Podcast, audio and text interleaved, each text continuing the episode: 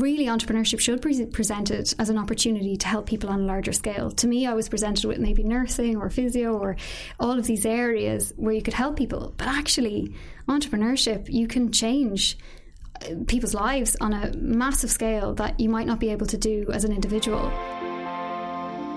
The Architects of Business on Joe, in partnership with the EY Entrepreneur of the Year programme, telling the story of Ireland's leading entrepreneurs across the island of Ireland. When you combine a passion with a profession, often you're onto a winner. But when Ciara Clancy became a physiotherapist, she quickly realised that her ability to help patients was limited by time. This is the Architects of Business, Joe's weekly series of interviews with leading entrepreneurs in partnership with EY Entrepreneur of the Year.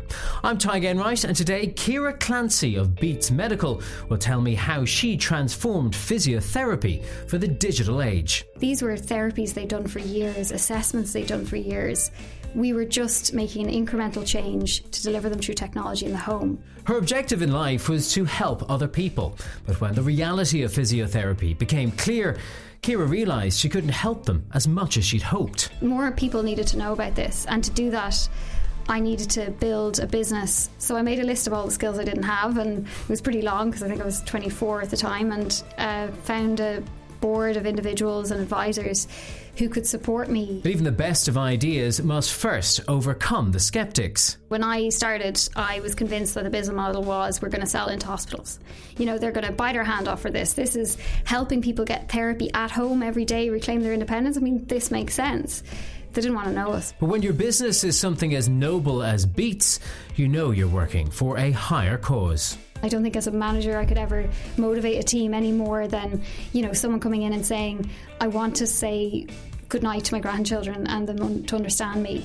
That's incredibly motivating. Today, Beats Medical is helping patients with Parkinson's all over the world and bringing digital therapy to others too. Ciara Clancy, thank you very much for coming in and, talking to us. Um, it's really interesting. You know, so many of the people we've met in this series are people who've, who've pursued a passion. And for you, this kind of study of human movement goes back to a, a, childhood hobby, isn't that right? Yeah, absolutely. Um, so for me, I used to dance from when I was a young age, and movement brought me so much joy.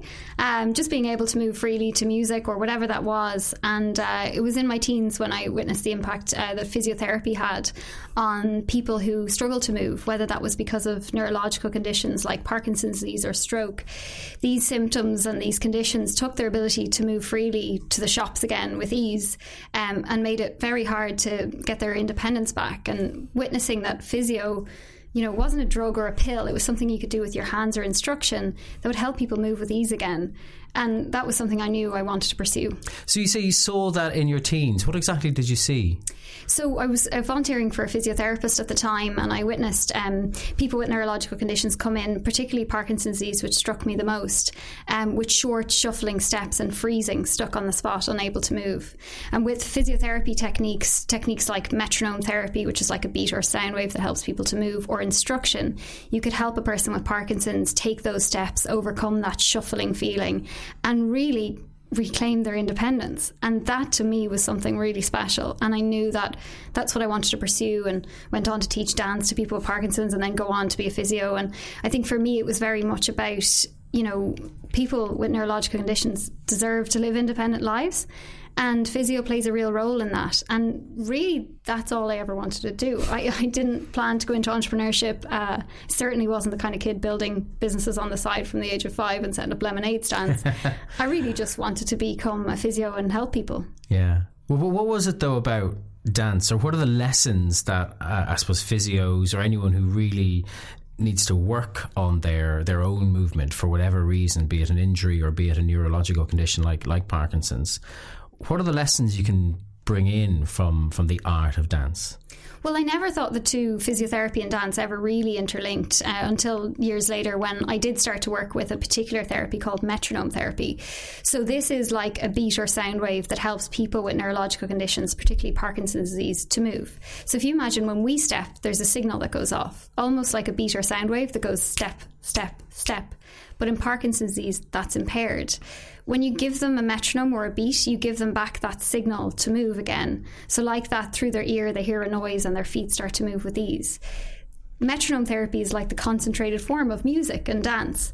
And in a way, they ended up interlinking. But at the time, I'd loved to dance and I was passionate about physio, and movement was the common denominator, but I never thought my two fields would pass. So that, that metronome ther- therapy is the very core of your, your first product with, yeah. with Beats Medical. Um, but I think you were saying it's it's kind of fu- a fundamental treatment or a kind of a core therapy for anyone who is suffering from from Parkinson's. Is that right? Because you worked for a number of years in phys- as a professional physiotherapist after you qualified um, in, in, in working in hospitals. Is that right? Yeah, I worked for quite a short time actually outside uh, of my training when I graduated as a physio, and it was really in the early stages uh, that I really felt like I was falling short.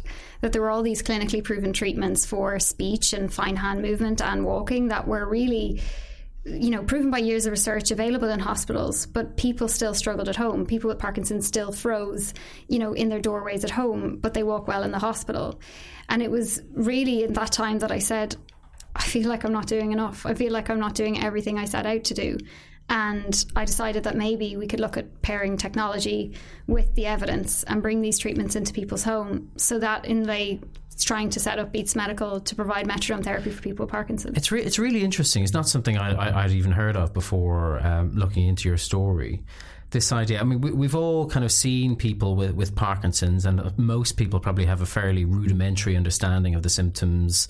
They think it's about not being able to move properly and maybe having the having the shakes, basically.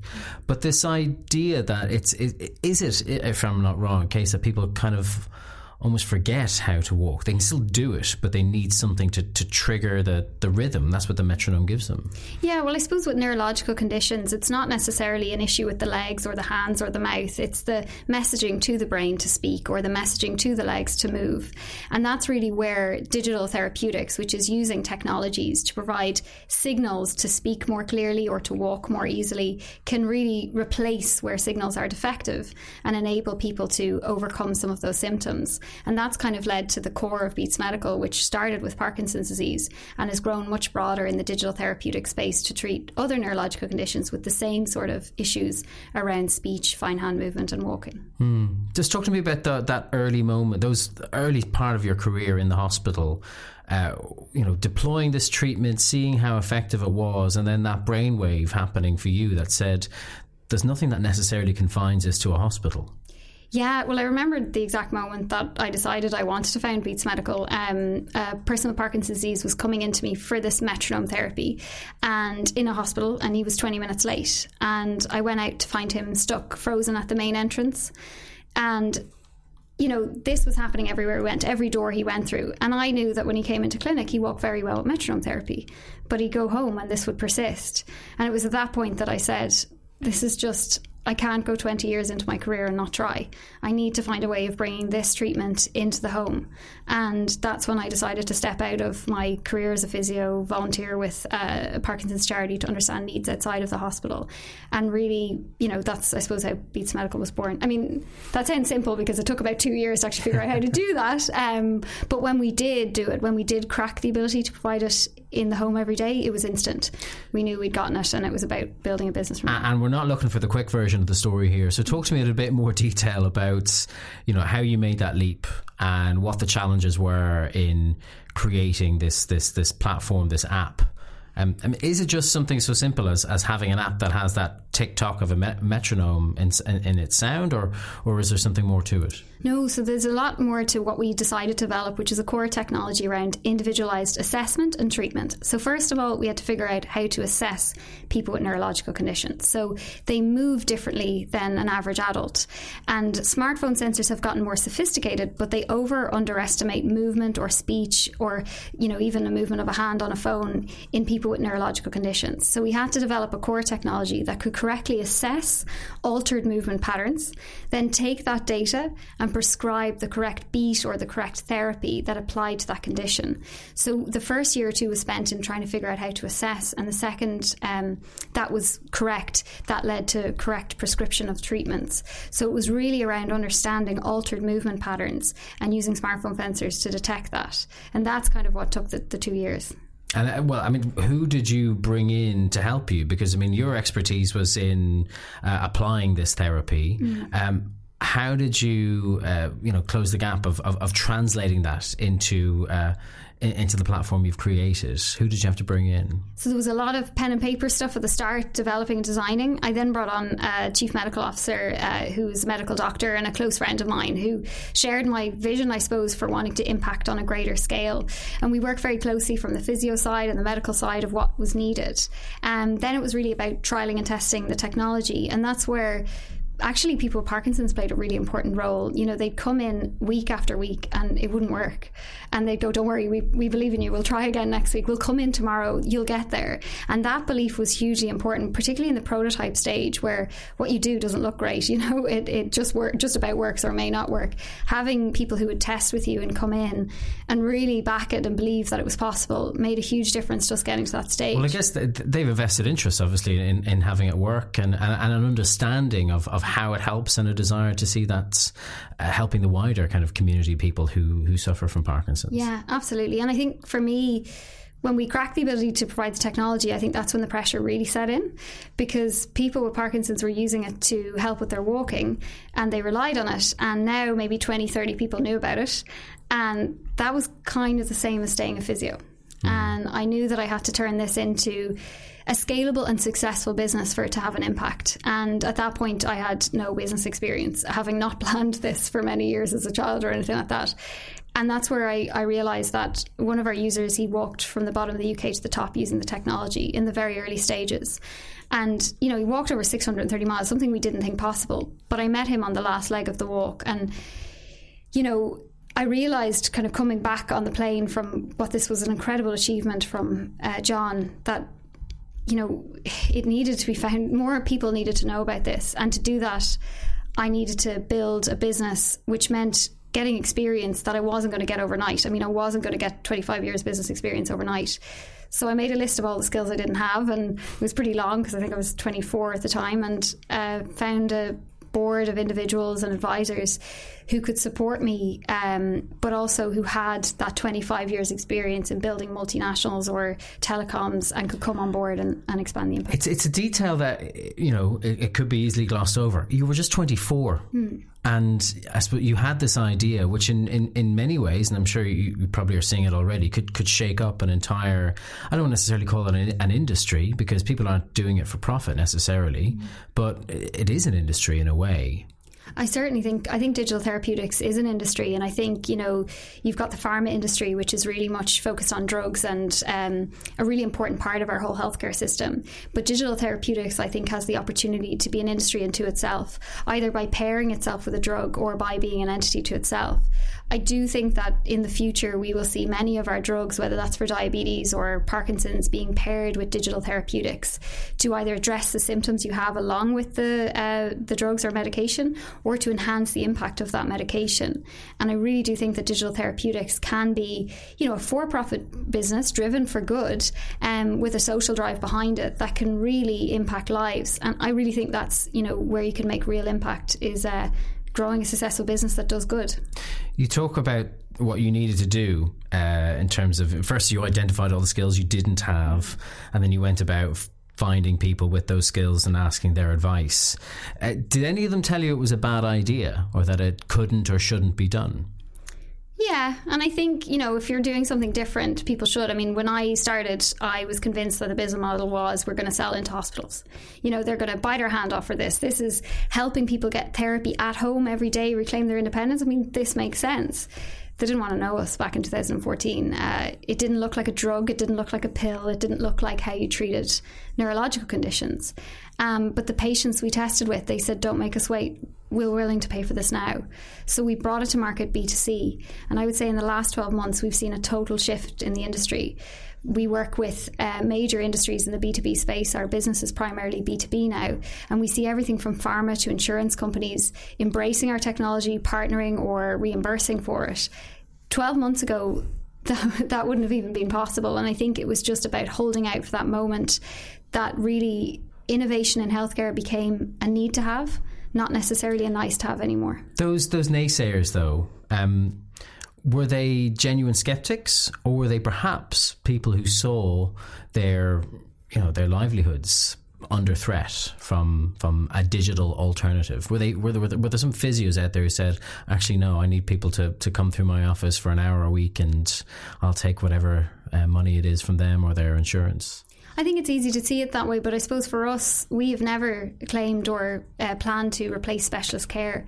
The reality is, we don't have enough health professionals in the world to treat our ageing population. What we want to do is make sure that specialists spend time on the specialist stuff and everything else takes place at home. So, really, we augment their care and we build upon it. And really, what I think helped us get support from clinicians in the early stages was that we weren't doing anything necessarily different. These were therapies they'd done for years, assessments they'd done for years we were just making an incremental change to deliver them through technology in the home. So rather than coming out with something totally new that was going to make a change, it was that thing you know that works. Here it is, just delivered in a cost effective way. And that brought a swell of support for us. And it just allows you to make sure that when you're with your therapist or you're with your specialist, you focused on where the real skills are needed and you go home and work independently at home 99% of, of care takes place at home for people with chronic diseases. Hmm. That's where we step in. How many patients are you, you know, uh, uh, working with right now? How many are using your your products, and, and uh, what's the potential, I suppose, for it to, to, to grow further? Do you think? I think really digital therapeutics, and particularly the areas we work in, uh, we have some areas in pediatric, adult, and we're still developing in various other neurological spaces. There's over a billion people with neurological conditions in the world. Um, it's estimated that all of us will be impacted by them either indirectly or directly, and this is something that Beats Medical will continue to work, and I don't think we'll move outside the neurological space. It's such a big job to do, um, but through partnering with other um, organisations as well to expand that impact in different disease areas, I think we can make a real dent on the world of people with neurological conditions. I mean, I want my children, my grandchildren, to know that if they get a chronic disease or if they get a neurological disease, they'll be given a tool to help take control, and it won't be all of it, but it'll be a significant part of that picture. And I would like to continue to build a business into the future that grows to be, I don't know, the Pfizer of digital therapeutics. I think there's a space for that. You were uh, mentioning before that this whole business, this whole enterprise, was born out of being frustrated that you couldn't help people, uh, as many people as you hoped you, you would be able to. Um, how's that changed now with, with you know the amount of people that your um, your products are now helping? It's amazing. I mean, you know, in clinic I could have helped maybe 15, 20 people a day. Now we can help tens of thousands of people around the world and potentially millions around the world every morning. That's a dream come through, true, but it's not a dream that I imagined when I was a kid, but it's certainly something that we will continue to chase, that bigger vision of seeing how many people with neurological conditions we can support in living their lives. And can you remember a time maybe when you weren't able to help a patient in the way that uh, you wanted to? And, and I suppose contrast that with your experience today. Yeah. Um, so about two and a half years in, we had a person with Parkinson's transition into the later stages of the disease. So at that point, we only had treatment for walking, and you know we'd made such an impact to his life. But unfortunately, he was in later stages and uh, had transitioned to a wheelchair due to a setback that he had. We couldn't help him anymore, and it was just devastating to see that you know you'd gone this far and it doesn't cure it. You know, it just helps you manage the symptoms as they present. So it's a degenerative condition. People do get worse over time. But he was a singer and he really spoke about how speaking to his grandchildren and singing were really important to him, but he'd lost his ability to speak clearly, and his grandchildren would run away when he spoke to him because he spoke so low because of his Parkinson's. And he said, Do you have anything for speech? And I said, Leave it with us. And uh, we worked with speech therapists and researched and expanded the product range to provide treatment for speech and uh, handwriting as well, fine hand movement, and brought it back to him. And you know, it was this one patient who, who, you know, there was many, there was a groundswell of individuals who were asking for more, but this patient really drove that forward. And I remember coming back to him and he said, Oh, it's great, it's really good. And he was speaking to his grandchildren and the whole lot and he wrote the Christmas cards that year. And then he just said, Any chance of a cure?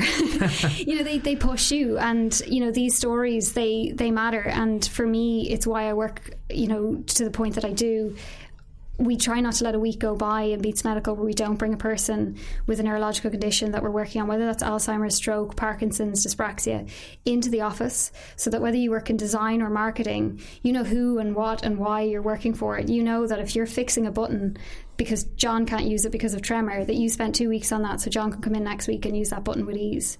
I don't think anything can be more motivating than that. And I don't think as a manager I could ever motivate a team any more than, you know, someone coming in and saying, I want to say good night to my grandchildren and them to understand me.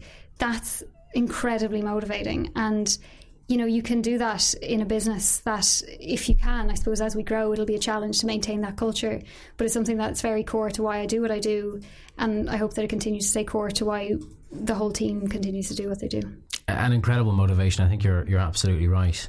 Um, has there, I wonder, though, been a time where you really weren't able to help someone, and I wonder if that provided its own type of motivation?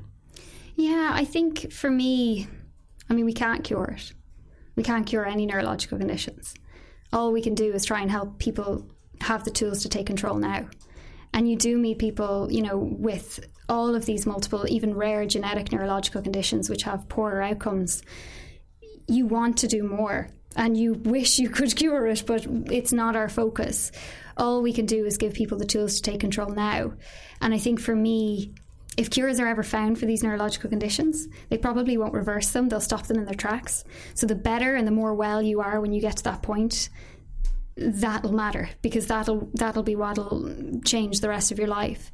So by working with other companies and partnering with other companies who might be working on a cure or these things, we can really continue to to come together in that time and that wait for you know ultimately these these changes can happen for neurological conditions. We need to help people live well now, and yeah, it's it's tough when you see it. It's tough when you know that you've gone as far as you can go. Um, but I don't know, it still drives you to say digital biomarkers could, these are things that indicate disease severity. Gathering large data on that could give us indicators as to why conditions happen and how they happen. And that could then add to the value of what helps us find cures for these conditions. You're obviously very uh, attuned to the importance of, of what it is that you do is there any part of you that needs to kind of develop almost an emotional detachment to let you focus on, on, on, on the numbers and the business that are you know essential to, to actually turn this into something that has staying power. Mm. I think it is about creating a team around you that has balanced skills and skill sets.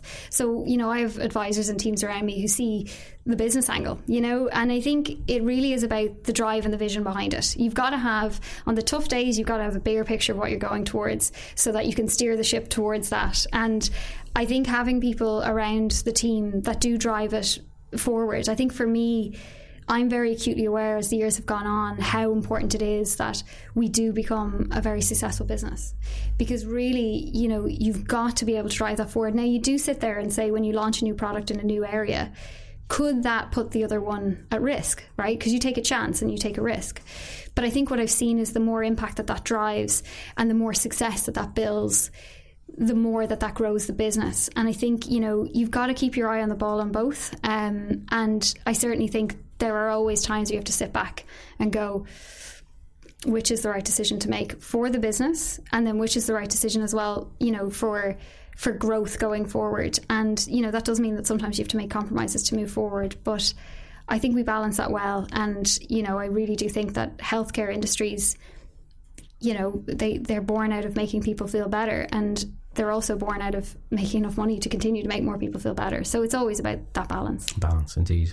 Ciara Clancy, an absolutely incredible and inspiring story so far. But do stay with us on the Architects of Business because still ahead we'll be hearing Ciara's thoughts on taking risks and starting a business at such an early age. You're listening to the Architects of Business on Joe in partnership with EY Entrepreneur of the Year. Visit eoy.ie to find out more about the programme and this year's finalists. Get in touch. Mail us on the architects of business at joe.ie. Ciara, thanks for staying with us. I mean, you talk about your passion at an early age to get into an industry where you could help people. Mm. That you wanted to make that your career. Was there any part of you back when you were young thought that could end up being, uh, you know, a, as an entrepreneur or chief executive?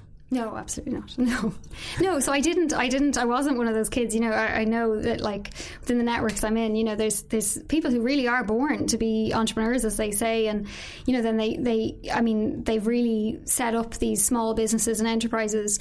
I think for me, I was into sport. You know, I was a little bit academic, um, and I think for me, I was very much driven towards, I suppose, you know, the, the jobs that were presented to me. Um, I was recently at a local enterprise award event for students, and I had a 14 year old uh, girl come up to me and say that she saw me on the TV after uh, winning Ireland's Best Young Entrepreneur for the local enterprise office. And she said, um, I saw you on the TV, and I told my parents I wanted to create a company that would help people. And entrepreneurship was an option for her. And it made me realize that, you know, really entrepreneurship should be presented as an opportunity to help people on a larger scale. To me, I was presented with maybe nursing or physio or all of these areas where you could help people. But actually, entrepreneurship, you can change uh, people's lives on a massive scale that you might not be able to do as an individual. And, you know, I think if it had been presented to me a little bit sooner as that, in that way, I would have considered it sooner. Um, but in some ways, I had to develop the skills that I did develop, which is how to help people on a smaller scale. Without wanting to be too blunt about it, I mean, do you think it wasn't presented to you when you were younger because you're a girl, or more to do with maybe Ireland's overall attitude to, to, to business and that this maybe the safe job is the better one to go for? I think we've we're starting to see entrepreneurship differently now. You know, I think that you can have entrepreneurship maybe was seen as as certain types of businesses and certain types of industry, but technology has exploded that now. Technology can transform education. So if you're inter- interested in education, you could be a teacher, but you could also go into education technology. You know, if you are a doctor or you want to be a doctor, you could also look at how you take those skills and apply that to transforming healthcare, which really needs innovation.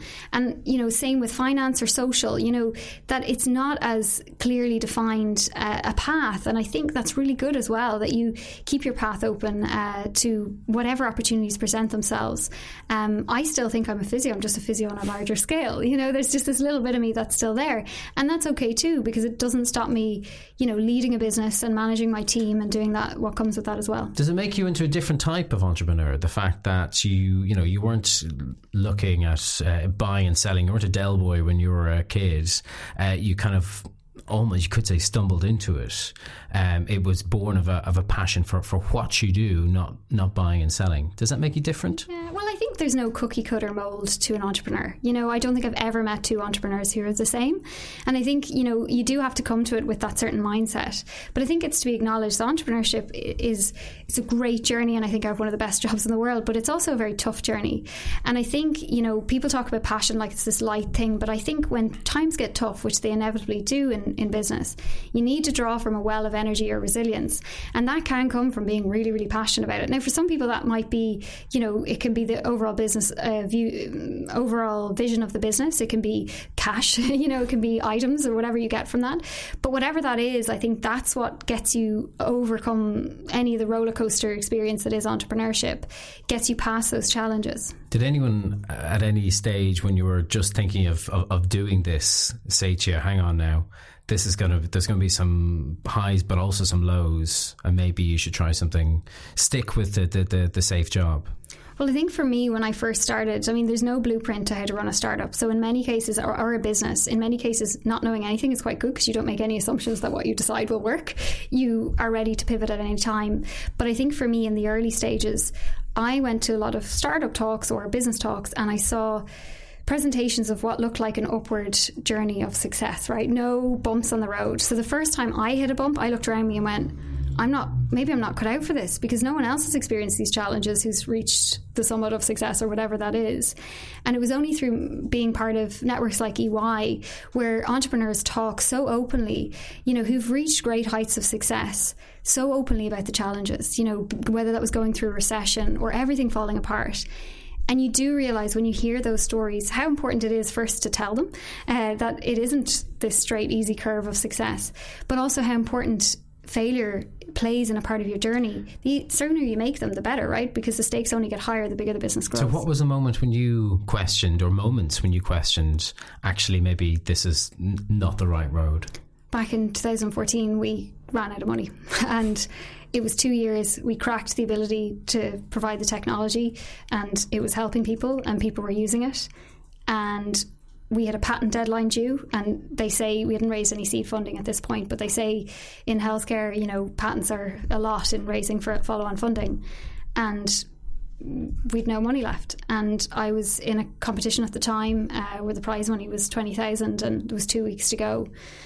And I tried every angle, not to put hedge my bets on just one thing, but tried every angle to find some sort of funding. And I went to the dinner two weeks in, and no other solution and I told no one. I told no one we ran out of money. I didn't tell my team or my anyone I was working with at the time. And it, I mean, a lot of it was. It wasn't just about the business. It was about people relied on this. I couldn't walk away. And you kind of have to have this almost sense of false belief that it will work out, um, but mm, it still gets at you. And we, we, we won it. And I remember sending a, taking a picture of the novelty 20 grand check and texting the patent lawyer saying, We're good for it, file it, go because we would have lost it. And I also think that the business is run right. We've nothing left. Um, it would have. It might not be here today. But I think there's a lot of that. That you know, when times get tough, you almost can't accept the alternative. You have to find a way around it. And, you know, I suspect that there'll be more days like that to come, and there's been more in the past, but it really is about how you overcome them. And I still think that for me, it was about looking at what it would be and what it could be and not choosing to turn you had your bacon saved there didn't you a little bit yeah uh, by so there's luck as well yeah by something that could have gone the either way mm. um, when you look back at it can you see a point where you said actually I, I messed up there um, maybe you should have seen the, the that funding cliff uh, coming sooner what, what do you think actually learned from that experience? A huge amount. I mean, cash flow is so important. And I think you know, that's why I talk about learning that sooner. At that point, we didn't have any employees, right? So if that was to happen now, it's a different deal. And I think learning that the sooner you make mistakes, I really think the better because, uh, again, it all changes. The bigger the company becomes, the more patients rely on. I mean, I was worried then, and there was maybe, I don't know, not that many people on the technology if that was to happen now, it would be a much bigger story and much more people would be affected. Mm. And you learn from that at that time, and you're glad that you faced it at that time because it could set you up for the future. But you're never set up to not experience more setbacks. You know, you, you are going to experience more as you go down the road. I mean, I'm six years in this, and there's entrepreneurs in the EY network who are 25, you know, and you think about what they've faced over those 25 years or more. There's a lot more than more than 25 years, but so you know no matter what challenge you're going to face on your growth journey there's someone to pick up the phone to. But you also know when you meet with each other that there's this real ambition for growth that they share and see you you know your company could be 10 times smaller than theirs but they see you on the same level with the same ambition for growth. And i think that's hugely important to be able to tap into that network. Entrepreneurship can be a unique experience sometimes and speaking to people who've been through it before or are going through it is hugely valuable because it can be something as simple as have this issue that you think no one else has experienced before, and just hearing someone say, "Yeah, had it last week. Here's what I tried. Here's what might work." And again, just knowing that they're there to support you and back you is so important.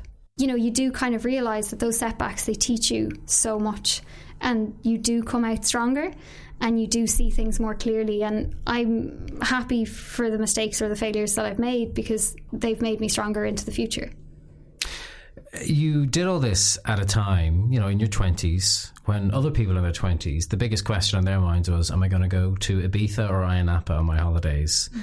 You were asking different questions. Um, um, or, or, were you? Did you did you still have time to live an ordinary twenty uh, something's life? You're still in your twenties, for goodness sake. I didn't go to Ibiza, um, but I, I, do you know, my friends were kind of aware. I did make my friends aware of what I was trying to do. So, you know, your friends do notice when you're not there on every Friday night out. Um, I did make a good few of them, but I didn't make them all. And I did make my friends aware of what I was trying to do. But I did have quite a group of friends who are, you know, in global health or in other areas um, within this space. So they kind of understood the vision I was striving towards. I think there's always compromise. I, I, I think work life balance is a bit of a myth. I, I believe in work life boundaries. Um, I love what I do. So in some ways, you know, that gives me some balance in my life and that I feel like I have this great. What do you mean by that now? That you don't believe in work life balance but work life boundaries. boundaries. What does that mean? So I don't think you'll you'll always work a 9 to 5 day and you'll come home and life will happen and work will happen. I think that it's about boundaries. So I could work crazy hours for three weeks in a row and then I'll set a boundary and I'll go surfing up in Bundoran and I'll come back and I'll go again. And I think it really is about setting a boundary to say, okay, now I'm going to step back a little bit. Um, but I think balance, seeking that balance all the time, particularly when you're doing something that you're so passionate about, it, it's just I don't think it's it's it's easily done. And I think you've just got to say sometimes I'm taking a step back. It sounds like you've done a lot of thinking about this, and undoubtedly the the, the company you're you're building and you've built is for the greater good. But I, I wonder, just has there been a time when you just kind of said, you know, something? I really wish I was just doing something else right now, or I really wish I could just take today or this weekend off. No, I love it. I, lo- I just I love what I do, and like it's incredibly inspiring. Like we, you know, there's a 12 year old girl uh, user of our technology, Chloe, and you know she, you know, her, her mom says, you know, she she has a disability, but she turns it into her ability every day. You meet people like this, and you know they never stop. They're relentless, and they push for this better life, and they push to do so much beyond their boundaries. And you kind of just can't make any excuses for yourself not to continue to try and push to do the most you can do. And you know, I, I want to acknowledge that there certainly are tough days. You know, there is no doubt about it. There are days where you go in and it's it's tough and you're facing a lot. But you know, I've got letters and thank you cards on the wall. You know, uh, from people who've uh, achieved incredible feats, and you just can't give up. You can't step back when you see that. And I'm incredibly passionate about what we do, and I really think without that, it would maybe be uh, a, a different story. But for me, it's driven by something that I really do think is important uh, for in in a selfish sense as well. The fact that we'll all be affected by these too, you know that that is important to me. Um, that the future of people with neurological conditions are managed in a better way. What has to happen, I think, for you to kind of fulfill your your ambition, your potential? Um, do you continue as you are building, or do you need to get into a partnership with uh, another company? I think you know, part of the, the B2B, there is elements of, uh, for certain rare conditions, partnerships make sense there. Um, but I think as an entity, we can continue to grow to the scale um, of being a, major. I, really do you think that digital therapeutics will be an industry into itself, or it'll be absorbed by the pharma industry. Um, but if it does, I think there's a real scope there to provide a suite of therapies for a suite of conditions, just like pharma has a suite of drugs for a suite of conditions. Um, and for me, you know, there's there's a huge amount of neurological conditions that we will focus on directly, and some we'll focus on indirectly through partnerships. Is this the type of world where artificial intelligence can play a part? Yeah, absolutely. I think AI, machine learning, these things are all core to a lot of the core technology that we develop has elements of modeling in it. And I think really it is about creating an understanding of conditions. I mean, one of the ways we, we treat people is we provide therapeutics, but another way is we assess them and we gather understanding of these conditions. And I think big data and technology enables us to understand these conditions much better than we used to before without the limitations of um, needing to go into a hospital for a trial. You know, you could potentially understand millions of people with neurological conditions symptoms across the world and that would allow you to understand causation and various factors which would ultimately any greater understanding of these neurological conditions, which are so poorly understood, will no doubt make a significant mark on their um, condition and its outcomes. To finish off, what um, what are the, your kind of key p- bits of advice for other people for that for that little girl who saw you on the TV and wanted to, to, to emulate your business, specifically one that helps people? Mm. Um, what would you say to her if you got the chance to speak to her in person? I think I did. I think find find a mentor, and I think having personal and professional mentors. The quicker your business grows, um, the faster you need to grow as an entrepreneur, as a CEO. But unfortunately, that's the time where you have the least amount of time to work on your personal growth, and I think that's where personal mentors um, play a big role. Uh, Caroline Keeling, who you interviewed recently, is a personal mentor of mine. These people really help you hack that growth and hack that knowledge. Um, and I think you know on the second side of that to to someone younger there's a little bit of me that would say back yourself um, because you will get advice, but ultimately you need to make the decisions to drive your business forward. And the sooner you back yourself and put down any, you know, they talk about imposter syndrome or all of these things, push those down and back yourself to achieve what you want to achieve, I think the better. Um, because I think in many ways we can hold ourselves back. And the more we back ourselves and the sooner we back ourselves, the better. Ciara Clancy, a pleasure. Thank you very much for coming in and talking to us. No worries. Thanks for joining us today on the Architects of Business. Thanks to our guests, Ciara Clancy, our producer, Patrick Hoey, and all of the team here at Joe. Our programme is made in partnership with EY Entrepreneur of the Year. Go to their website, eoy.ie, to learn more about the finalists for this year. And don't forget, you don't have to miss out on past or indeed future editions of the Architects of Business. You can subscribe for free on iTunes, on your favourite Android podcast app, or you can watch the show on YouTube. While you're at it, check out some of Joe's other podcasts too, including the Hard Yards on Rugby, the GAA Hour, and our movie show, The Big Reviewski. I'm Tadhg Enright. Thank you so much for being with us, and I hope to see you again soon. Bye bye.